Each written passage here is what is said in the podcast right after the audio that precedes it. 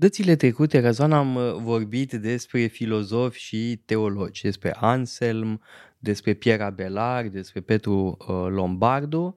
Hai să trecem la literatură uh, și uh, propuneai uh, să discutăm despre cântarea lui uh, Roland, uh, prima mare creație în limbă franceză, franceză veche, da, pe care e greu să o mai citim uh, acum. Da? Este o uh, operă formidabilă, da? o epopee uh, bon, secolul XI, XII, uh, da? e oarecum contemporană cu Cruciadele. Bun, începe înainte de Cruciade redactarea uh, cântării lui Roland, dar apoi e clar spiritul Cruciadelor care se regăsește în uh, cântarea lui Roland. Despre ce e vorba în cântarea lui Roland? Cine Des- e Roland ăsta? Unul dintre marii cavaleri nobili ai lui Charlemagne. Pentru că trebuie să aceste cântări cavalerești erau împărțite în mod tradițional în trei teme majore. Uh, erau cântările care se ocupau, sau poemele care se ocupau de Roma antică, sigur, o istorie fantezistă. Uh, Erau cântări care se ocupau de uh, Britania, care însemna Anglia și Bretanie uh, pe continent, și uh, cele care se ocupau de Franța, hai să zicem așa.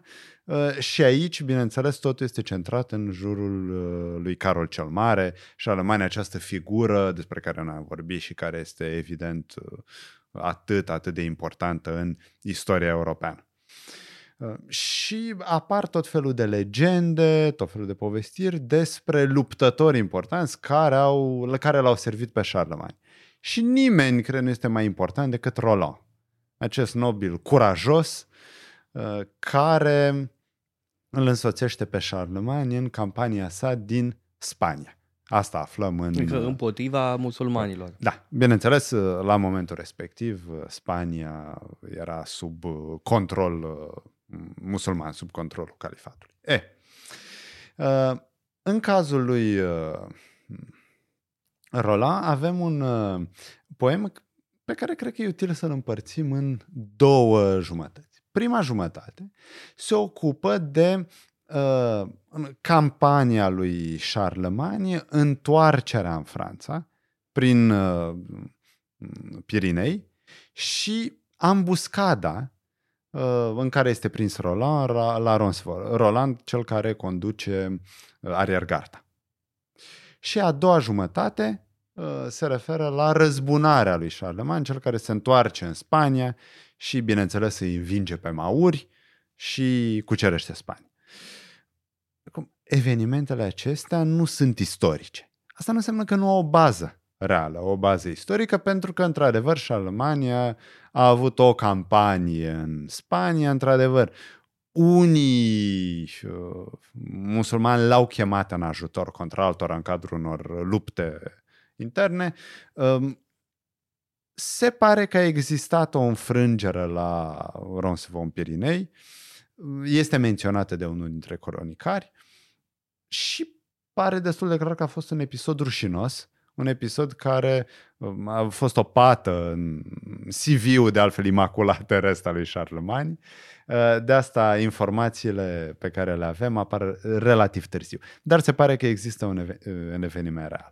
Dar cântarea lui Roland nu e interesantă ca document istoric, ci ca document literar. Plus că e vorba de o distanță în timp destul de importantă, trei secole. Mutatis mutandis e ca în cazul Iliadei, bun, acolo e poate și mai mult, Uh, da, sunt câteva secole mai târziu. Uh, Da? Uh, La fel și aici. Și atunci, asigur că există un proces de uh, ficționalizare. Personajul cel mai interesant e Ganelon, personajul negativ, cel, cel care îl trădează pe Roland. Uh, E o ceartă între cei doi. Uh, Trebuie să fim uh, conști, perfect conștienți de faptul că în acest poem avem uh, uh, expus etosul cavaleresc. Ori etosul cavaleresc uh, nu uh, acceptă niciun fel de injurie adusă luptătorului care trebuie să răzbune. Ganelon nu poate să răzbune pe câmpul de luptă, așa că se răzbună trădându-l pe Roland și făcând o înțelegere cu emirul. E uh, interesant pentru că Evident, Ganelon este trădător și până la urmă pierde partida, va fi condamnat de Charlemagne. Dar Ganelon nu este condamnat până la capăt, pentru că și Roland, fiind foarte impetuos, nu are limite, îl jignise. Și atunci este firesc ca Ganelon să-și fi dorit să răzbune. De altfel, așa se apără Ganelon, spunând că uh, el nu i-a făcut rău lui Charlemagne, adică suzeranului său, ci a făcut rău lui Roland și are voie să facă asta. E foarte interesant pentru că avem de-a face cu o uh, transformare în poem a noțiunii de justiție, a noțiunii de dreptate. La începutul poemului dreptatea este dreptatea pe care și-o face fiecare. Ca la sfârșit să avem uh, uh, tranziția spre o curte de judecată. Mie mi-aduce aminte de ce se întâmplă în Orestea. Mm-hmm unde avem uh, de-a face mai întâi cu zeități ale familiei zeități ctonice, uh, antice, zeitățile vechi, care sunt înlocuite erinile. de zeități, erinile, care sunt înlocuite de zeități noi, de Atena și Apollo și de judecata lui Oreste într-un tribunal. Deci avem tranziția la justiția de clan la cea civilă, spunem politică. Cred că e ceva asemănător și în cântarea lui Roland de la episodul trădării din prima parte la felul în care se termină poemul și anume uh, cu judecata, bun, avem un episod de ordalie de judecată prin luptă, unde câștigă personajul pozitiv până la urmă. Uh, da, o, uh, un alt tip de justiție. Pentru că um, avem în uh, cântarea lui Roland și de altfel cred în numeroase exemple de șanson de gest, uh, tensiunea între cultura eroică, și cultura politică. Cum împăcăm? Pentru că eroii, cavalerii trebuie să fie în același timp curajoși și să-și asume riscuri și să fie pe cont propriu. În același timp trebuie să se pună unui rege sau unui împărat în cazul ăsta. Va fi o problemă pe care o vedem și în cântecul Nibelungilor, cred că și la Artur, dar clar la Chanson de Roland, clar în cazul lui Charlemagne. Și, bun, pe lângă problema asta socială, să zicem, avem și probleme psihologice. Uh, Charlemagne este, conform poveștii, deja foarte bătrân atunci când are loc uh, lupta. Și în primul episod al trădării, îi pierde pe cei care sunt cei mai dragi, pe Roland, care este nepotul său, pe Olive, pe arhiepiscopul Turpin, toți cei care sunt, uh, îi sunt dragi lui. Deci acest om bătrân, care a trecut prin multe, care vede multe, care practic miroase trădarea nu poate să oprească. E interesant de ce Marele Șarlămane nu poate să oprească trădarea, deși o miroase. Acest om își îi pierde pe toți cei care sunt dragi și trebuie să continue lupta. Are o misiune. Recucerește Spania, uh, îl pedepsește pe Ganelon și la sfârșit, cum se termină poemul, primește o vizită divină. Un arhanghel care îi spune, ai următoarea misiune. Deci, ă, misiunea lui Charlemagne nu se oprește niciodată, deși este apăsat de această mare pierdere.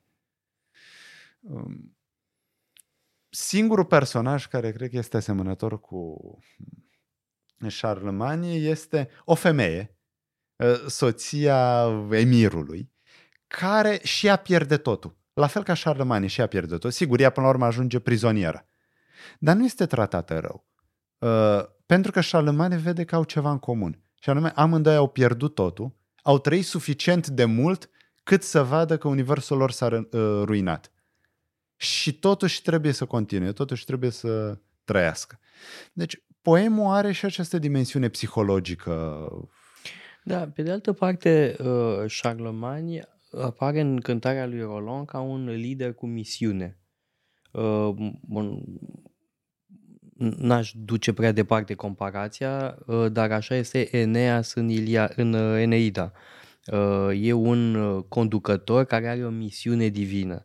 Zeii conferă o anumită misiune, ceea ce nu avem în Odiseea sau Iliada. Da? Deci Eneas, aș zice, e primul erou cu o misiune uh, care ține de viitorul civilizației. Da? Și mm, mi se pare că suntem cam în aceeași situație cu uh, Charlemagne în cântarea lui Roland. Asta nu e ceva nou în context creștin. Uh, da? Sunt împărați care au o misiune da? și sunt texte mai vechi. Noi am vorbit despre apocaliptica imperială în urmă cu câteva săptămâni.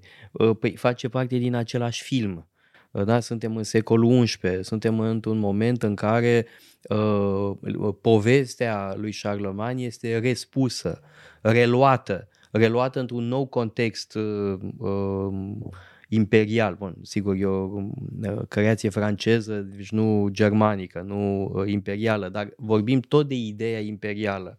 Uh, Carol cel Mare ca uh, simbol al Imperiului creștin. Atunci el evident are o misiune. Uh, dar ai dreptate uh, că în fond el e un personaj destul de melancolic uh, în cântarea lui Roland. Da? E un om care a văzut multe, a trecut prin multe și a pierdut multe. Și atunci avem acest portret al unui deținător de putere care înțelege Uh, vacuitatea puterii. Da? El uh, îndeplinește o misiune, uh, dar altele sunt în sufletul lui, cum ar veni. Da? Și mă gândesc poate și la imaginea lui Solomon compunând Ecleziastul tot așa, un monarh bătrân care le-a văzut pe toate și este dezabuzat. Numai că Charlemagne, în cântarea lui Roland, merge mai departe, merge mai departe împins de uh, voința divină în ultima instanță. Trebuie să menționăm și pe cei învinși, pe sarazini. Pentru că relația acolo uh, nu este una simplă. Sigur că ei sunt adversarul. Sigur că ei trebuie, până la urmă, cuceriți de Charlemagne. Binele trebuie să triumfe în viziunea uh, poetului. Dar în același timp, uh, nu sunt demonizați sau nu complet. Asta e, o, asta e o altă cheie de lectură. Tehnologia, de pildă, săbile pe care folosesc, da, tehnologia mm, din lumea arabă, din lumea musulmană, bineînțeles că era prețuită. Era cunoscută ca fiind uh, foarte bună. Uh, sarazinii sunt un adversar pe măsură. Au o anumită complexitate psihologică, o anumită, uh, și o anumită anvergură pe care trebuie să o avem în minte. E ca Hector în Iliada. Ca Hector în Iliada, ca, da. Mă rog, um, întâlnirea dintre Priam și Ahile. Da. Uh, deși un cred că Homer este totuși mai darnic. Da, așa e. Da, pentru că nu intervine această componentă creștină. Religioasă. Da? Totuși, da, sunt uh, necredincioși. Da. Și mai e ceva interesant. Da, sigur că este o creație franceză, dar cel mai vechi manuscris se află în Anglia, la Oxford, la Baudelaire și e scris în anglo-normandă, sigur o formă veche de francez. Asta arată cât de strâns legate erau uh, aceste două teritorii, aceste două regate, Franța mhm. și Anglia. Sigur că știm toți despre rivalitatea dintre ele, mai târziu războiul de 100 de ani, sigur, cine n-a auzit. Dar aceste două regate, aceste două națiuni se formează împreună. Așa cum uh, miturile fondatoare despre Britania cu regele Artur vor fi scrise în mare parte în franceză. Din, de pe continent. Pentru că nici măcar nu exista o limită clară, așa cum o vedem astăzi cu canalul Mânecii, ci regele englez avea teritorii în Franța. Și era vasal, teoretic vasalul regelui Franței. Chiar dacă de multe ori era mai puternic decât regele Franței. Uh, revenim la tema asta internaționalizării. Um, culturii europene creștine în um, epocă și cântarea lui Roland, pe lângă temele interesante din uh, poem, bineînțeles, ne deschide o uh, fereastră spre realitatea socială, spre realitatea istorică a Europei de vest. Poate că ar trebui să mai spunem câteva cuvinte și despre cruciade. Uh, da, care prima cruciadă intervine la sec- sfârșitul secolului XI.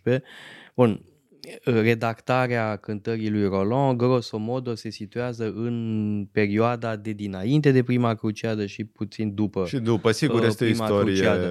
Uh, da, cred că e foarte important să facem legătura uh, între cântarea lui Roland și fenomenul cruciadelor. Pentru că este vorba despre războiul împotriva uh, musulmanilor. Acum, Ă, în cântarea lui Roland nu e vorba de recucerirea Ierusalimului, da? sub nicio formă. Dar avem ă, lupta dintre creștinism și uh, islam. Uh, sigur că e prezentată într-o formă mult mai uh, frumoasă decât a fost în realitate. Uh, această uh, luptă atât de intensă da, pentru Ierusalim, pentru posesiunea uh, țării uh, sfinte. Uh, însă cumva ceva e în aer da? pregătirea pentru uh, efortul uh, cruciadelor. Uh, asta vine după o lungă perioadă în care islamul fusese în expansiune și creștinismul tot uh, dădea înapoi. Dar e un recul al creștinismului în secolul um, mă rog, 7, 8 uh, și în Imperiul Bizantin și în Occident. Ai un recul al creștinismului și uh, după anul 1000 începe o contraofensivă. Contraofensivă în Spania, Uh, foarte importantă, uh, Reconquista, care atunci începe, da, în secolul XI, cu bătălii faimoase mai târziu. Um, de asemenea, uh, Imperiul German reapare în secolul X cu otonienii și Imperiul Bizantin se reconsolidează cu, mă rog, dinastia macedoneană. Deci, creștinismul, mă rog, lumea creștină, creștinătatea, Uh, recâștigă în încredere sau în forță. Uh, iar cântarea lui Roland exprimă această forță recâștigată a lumii creștine, în cazul ăsta uh, a Occidentului creștin și mai exact Franța. Iar cruciadele vor manifesta această forță într-o formă, desigur, agresivă și um, e, un, e un spirit de um, recucerire, de reconquista pe care îl găsim în Spania, dar și în restul uh, lumii creștine, inclusiv într-o anumită măsură în Imperiul Bizantin. Uh, da? Și um, pe lângă frumusețea literară a cântării lui Roland, pe lângă complexitatea psihologică despre care ai vorbit, uh, avem și um, semnificația cântării lui Roland în context istoric, da? de manifestarea unei energii regăsite. Uitați-vă pe site-ul paleologu.com avem o sumedenie de cursuri pasionante și mai cu seamă o pleiadă de lectori excelenți.